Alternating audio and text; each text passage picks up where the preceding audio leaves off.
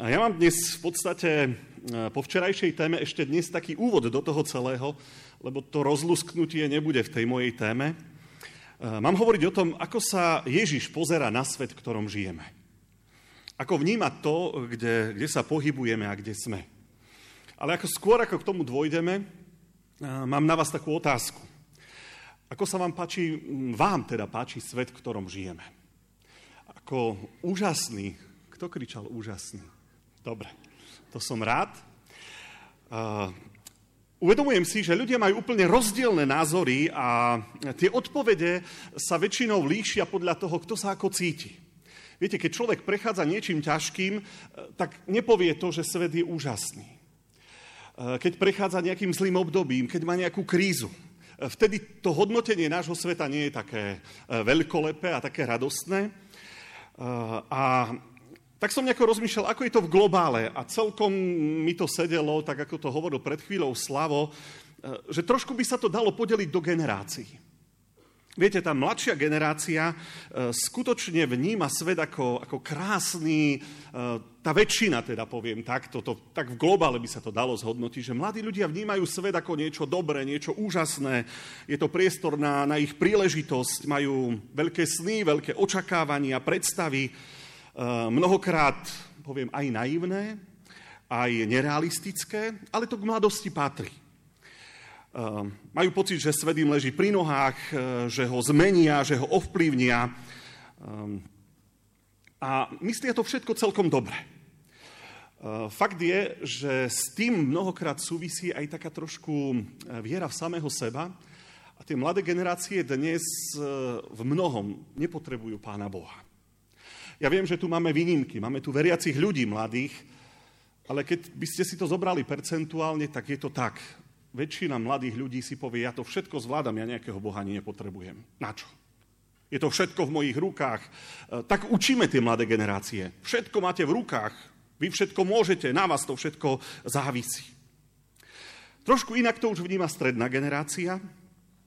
Má už veľakrát ten realistickejší pohľad zažila realitu, sklamania, mnohé veci, ktoré nevyšli, už nie je všetko rúžové, e, človeku sa mnohé veci nepodarili, mnohé veci už nevyrieši, tak ako si to predstavoval. E, viete, dôjdete do situácie, keď zistíte zrazu, koľko tu ja mám rokov? Si 40, 43?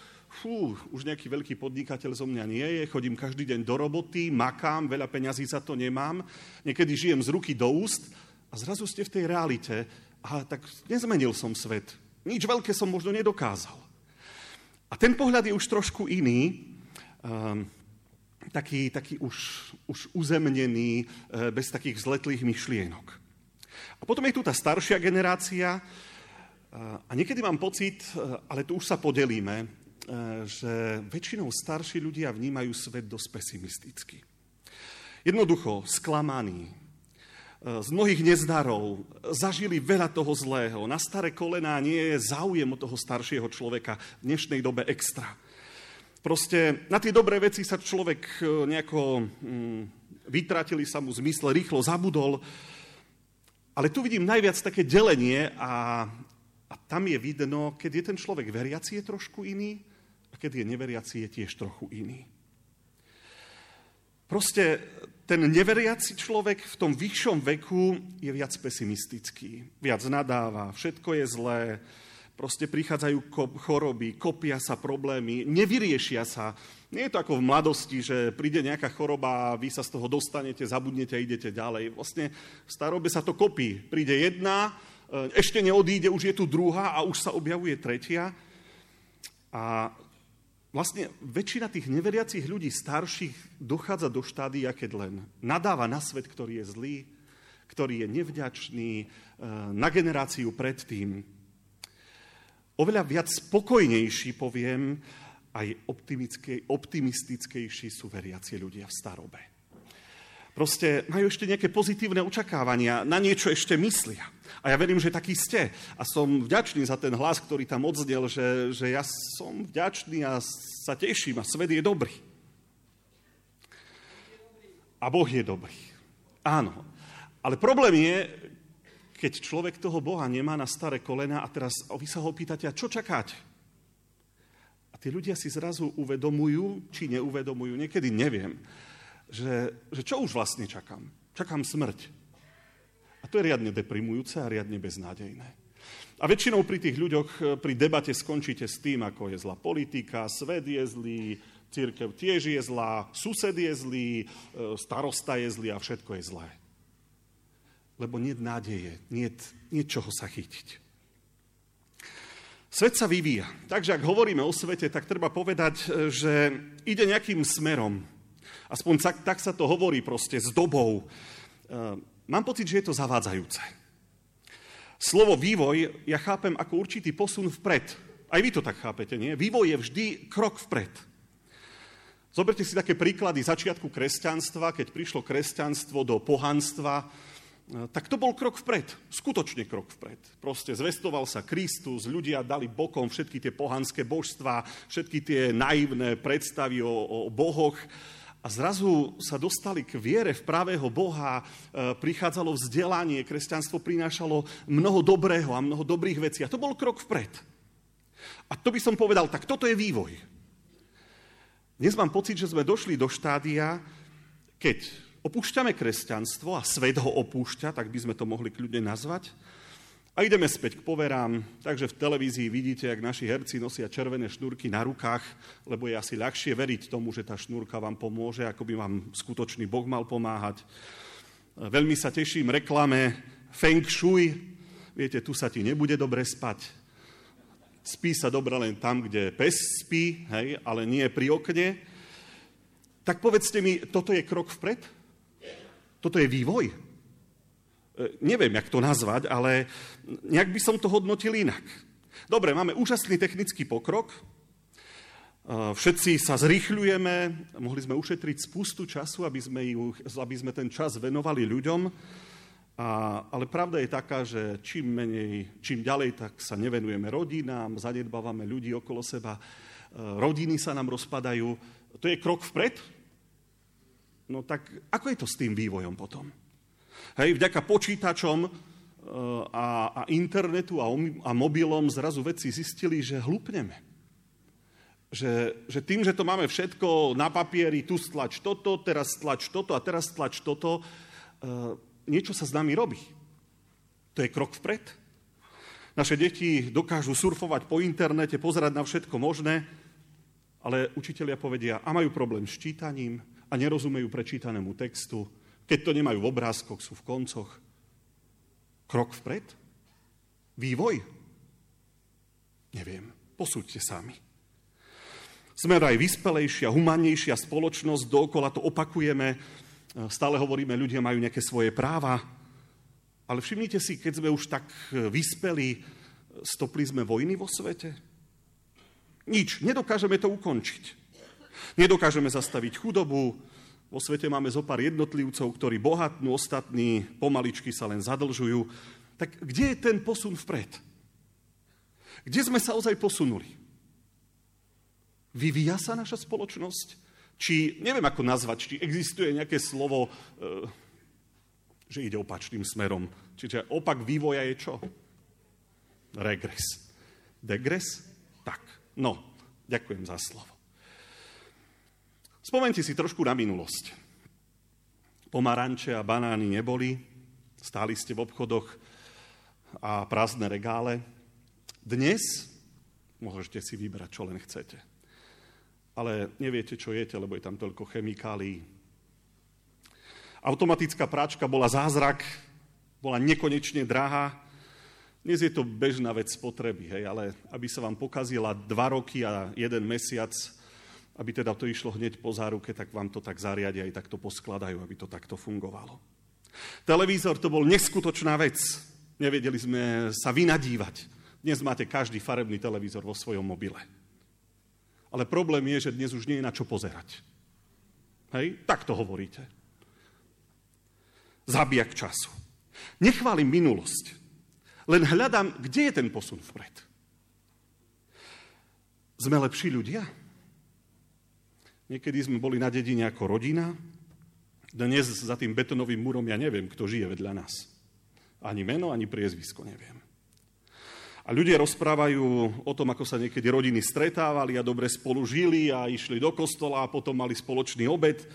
Dnes máme auta, ale už nikto nepríde. Ten posun. Mňa zaujíma, kde je ten posun. Nehovoriac o tom, že staršie generácie vždy nadávali na tie mladšie. Že to tak bolo.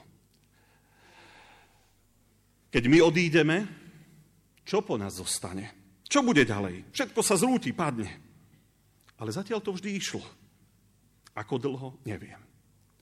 Ale musím povedať ešte jednu vec, že už nielen veriaci ľudia si uvedomujú, že ten posun vpred nejako sa zastavil, ale že už to vníma aj ten svet okolo nás. Našiel som 10 najzávažnejších problémov dnešného sveta.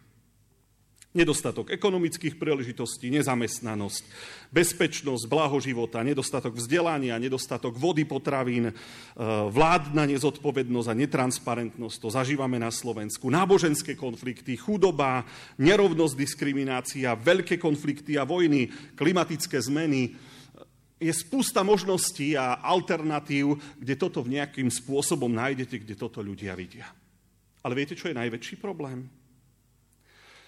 Že my tie veci síce vieme pomenovať, ale my už ich nevieme vyriešiť. Ten svet s nami ľuďmi to nevie dať dokopy. Minule som sledoval jednu reláciu, iba tak omylom prepínal na STV2 nejaký norský e, odborník e, v ohľade alebo v e, globálnom otepľovaní. Úplne otvorene povedal, že ľudstvo nie je schopné už vyriešiť klimatické zmeny. Vie síce, čo treba urobiť, ale už nedokáže a nemá sil to nejakým spôsobom zastaviť. Vieme riešiť len problémy, ktoré vzniknú tu a teraz. Tam nám niečo zaleje, tak vieme postaviť nejaké barikády proti vode. Tu nám niečo buchne, tak vieme tam niečo urobiť. Ale globálne oteplovanie ide tak maličko, krok za krôčikom. On povedal, s tým ľudstvo si nevie dať rady. Už nemáme na to. Tak som sa díval a tak pesimisticky to skončia, ale tak, áno, tak to skončil. Na jednej strane si povieme, ale však my sa vyvíjame, však my by sme boli schopní niečo urobiť. No však vieme, čo spôsobuje globálne otepľovanie, no ale tak vzdajte sa svojho auta, aby nerobilo emisie. Chodte už len pešo. Vzdajte sa svojho pohodlia. Hovoríme, že pre svoje deti urobíme všetko. Urobte to. Ľudstvo, urob to pre svoju budúcnosť. Kto? Povedzte mi, kto sa vzdá výdobytkov a techniky, ktorú máme, len aby sme pomohli tým budúcim pokoleniam. Porozprávajme o tom.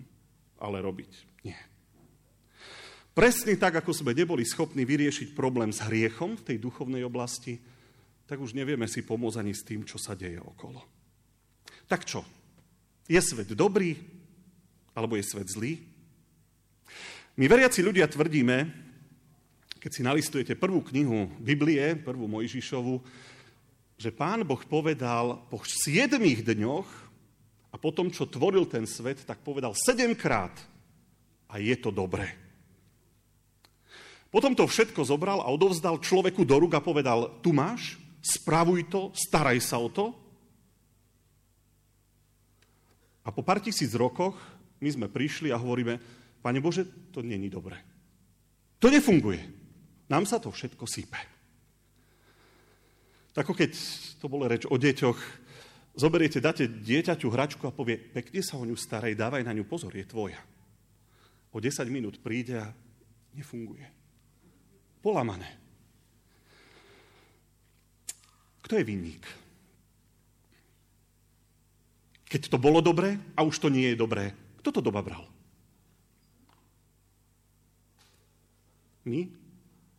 Ľudstvo. Adam. Adam to doba bral. Ale Adam je v preklade ľudstvo. Adam a ľudstvo je vinný za tieto veci. Otvorili sme dvere hriechu a vlastne tých 10 najzávažnejších problémov ľudstva je práve v hriechu. Viete, nebyť hriechu lakomstva, nemáme problém s chudobou. Nebyť ľudskej pýchy, nebol by problém s vojnami a s diskrimináciou. Nebyť iných bohov, neboli by náboženské konflikty. Ale sú. A celé to začalo. Ako sa teda máme pozerať na svet? My, kresťania, sa niekedy pozeráme tak pesimisticky, nevidíme východisko, svet je zlý, a potom máme tendenciu trošku sa tak uzatvárať. V minulosti ľudia utekali do kláštorov alebo proste preč od zlého sveta. Nedá sa svetu pomôcť? Niekedy mám pocit, že toto robíme aj my v cirkvi. Všimnite si, ale takto to je, my sa zavrieme do tých našich kostolov, tam si urobíme to svoje, tú svoju bohoslužbu, však dvere sú otvorené, môže hoci kto prísť. Ale my sme sami svoji, sami pre seba. A keď neprišli, to je ich problém, neprišli. Oni sú zlí. A my tu si budeme fungovať sami o sebe. Čo robil Ježiš? Dobre, chodil aj po synagogách, ale potom sedel s colníkmi a hriešnikmi a rozprával sa a venoval sa im. Ten prístup jeho bol trošku iný ako ten náš. Všimnite si, nie je to trošku chyba? Pane Bože, jak nám bolo v kostole dobre, i tu nám je dobre. Ako povzbudenie, veľmi dobrá vec. Ale nesmie to tu skončiť. Minule som išiel na bohoslúžby a schytil som trošku depku. Išiel, vracal som sa ráno z jedných, išiel na druhé auto a teraz pozeráte, v jednom dome kosili trávnik v nedeľu, v druhom išli opekať a v treťom rezali drevo. Potom som rozmýšľal, no dobre, ja mám v kostole asi 30 až 50 ľudí, ale však v tej dedine je ďalších 200, ktorí nejdú ani do katolického kostola, ani do nášho. Čo s nimi je? Ja poviem, ale však dvere kostola majú otvorené. Možno by pán Ježiš povedal, pekne ste si to tak urobili, tie bohoslužby máte ozaj pekné. Všetko frčí tak, jak má. Ale ja som išiel von a sedel som s colníkmi a, roz, a rozprával. Nech sa akokoľvek kriticky pozriete na ten svet, jednu vec nemôžete prehliadnúť. A to je, že Ježiš o ten svet mal záujem. Stačí, keď si poviete teraz v duchu najznámejší text Biblie, aký poznáte. Viete? Tam sa svet spomína. Ani ho nemusím hovoriť náhlas. Je z Novej zmluvy, Jan 3.16. Takže Ježiš nepovedal, že utekajte, lebo všetko je zlé. Ježiš povedal, venujte sa tomu svetu. Ste tu pre tento svet. A zaujímavé je, že že ten svet nie je nikdy tak zlý, že by Ježišovi nestálo za to pre ten svet niečo urobiť. Ale my niekedy tak rozmýšľame. Ten svet už je taký zlý, že už nie je pomoci. Zbytočne sa už namáhať kvôli tým ľuďom. Koľko ľudí máte okolo seba, pri ktorých ste už kývli rukou a povedali, tomu už nie je pomoci. Zbytočné. Myslíte si, že Ježiš to niekedy tak povedal, že, že je to zbytočné? Páčilo sa mi, ako pán Ježiš povedal učeníkom, keď išiel za ním ten 5000 zástup, otočí sa na nich a povie, vy im dajte jesť. Vedel, čo už urobí, ale, ale to vy im dajte jesť, to mi vrtá v hlave. Vy im dajte jesť. Zoberte si teda Ježiša ako príklad, ako, ako určitý vzor. Všimnite si, nikdy neriešil nejakú takú globálnu politiku, aj keď ho v tej dobe do toho tlačili. Napríklad eh, Ježiš nekritizoval Rímanov a cisára. Máte nejaký text, že by, že by riešil takúto politiku? Rímane nás utláčajú, e, je to zlé, treba sa nejako vzbúriť, treba im dať najavo, aspoň napísať nejaký výhražný list. Tlačili ho do konfliktu, keď mu dali peniaz a povedali, tak čo s tým? Hej, dávajte, čo je cisárovo cisárovi, čo je Božie Bohu. Ešte aj tá Judášova zrada by sa dala vysvetliť ako určitý tlak potlačme Ježiša do, do konfliktu a on už potom konečne využije svoju zázračnú moc a s tými Rímanmi zatočí. Ale pán Ježiš túto tému dal úplne bokom. Ježiš ako keby bojoval na úplne inom fronte. Nie na tom, na tom politickom, ale na tom duchovnom. Ježiš zachraňoval svet, ale úplne iným spôsobom. A to akým, keď sa na to pozriete, tak zistíte čudnú vec. Ježiš zachraňoval jednotlivcov. Riešníka. Urobil všetko pre záchranu tých ľudí, ktorých stretal. Áno, jeho smrť a obed na kríži bola pre všetkých. Ale zoberte si, ako sa pustil do debaty, išiel na návštevu k Zacheovi a debatil s ním jeden celý večer. Zachraňoval človeka, ktorý ostatným ľuďom nestal za záchranu. Zoberte si um, ženu Samaritánku pri studni, uh, Lotra na kríži. Ježiš zachraňoval svet, ale takým zvláštnym spôsobom. A aj keď žil medzi tými ľuďmi, tak žil svoj život. Jedával s hriešníkmi, ale nebol ako hriešník, nesprával sa ako on. Ježiš nás učí pozerať sa na svet ako na niečo, čo je chore. Čo potrebuje pomoc, čo potrebuje soľ, svetlo, ktoré bude svietiť. A hovorí, ale to je vo vašej moci. Ja chcem, aby ste sa aj vy takto pozerali. Ježiš nikdy nepovedal, že svet nestojí za záchranu. A my to koľkokrát hovoríme. Ako keby sme nepochopili dostatočne tú pozíciu, v ktorej sme. Pán Boh hovorí, bez Boha ľudia umierajú. Uvedomuješ si to? To je bez šance na záchranu. A my sme niekedy takí ľahostajní. Sú to často i naši blízki.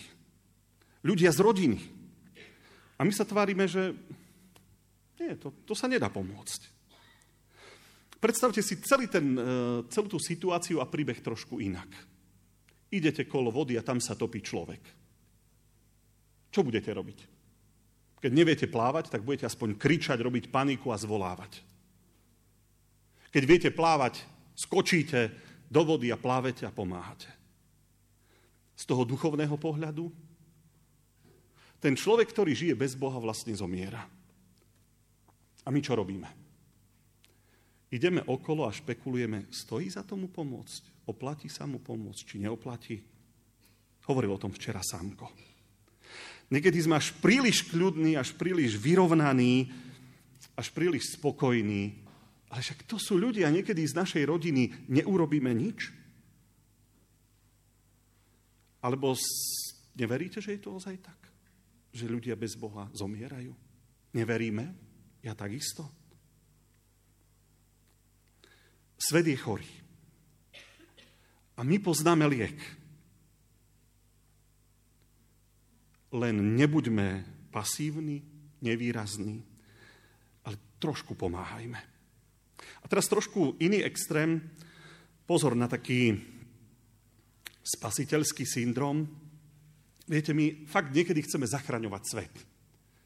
My máme zachraňovať hriešníka v tom svete.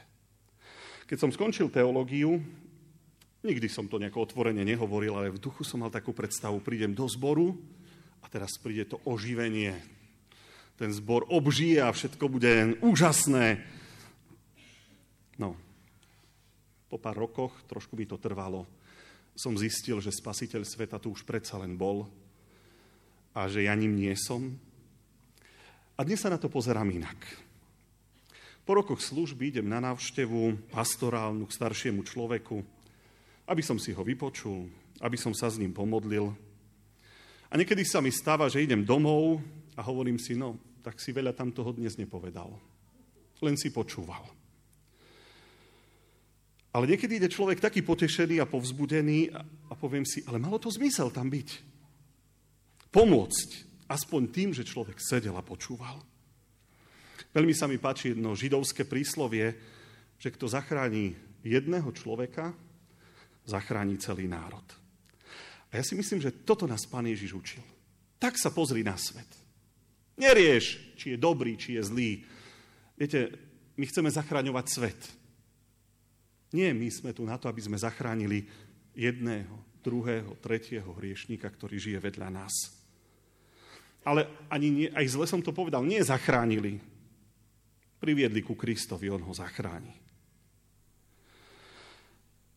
Zoberte si toho pána Ježiša Krista ozaj ako vzor a ten jeho pohľad na svet. Nikdy nenadával na Rímanov, aj keď mohol. Nikdy nesedel tak, ako by si sadneme a nadávame v tej politike je to zlé, tu je to zlé, tam je to zlé. Nájdite mi nejaký text, kde Ježiš takúto reč viedol. Áno, kritizoval farizeov, ale z očí do očí. Ukazoval na hriech. Ale kedy riešil takú tú globálnu politiku?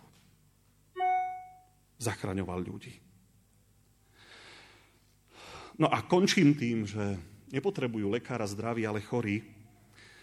Tak to aj pán Ježiš povedal. Tak buďme lekármi, buďme tým mestom na vrchu, buďme tou soľou zeme a tým svetlom sveta. Amen.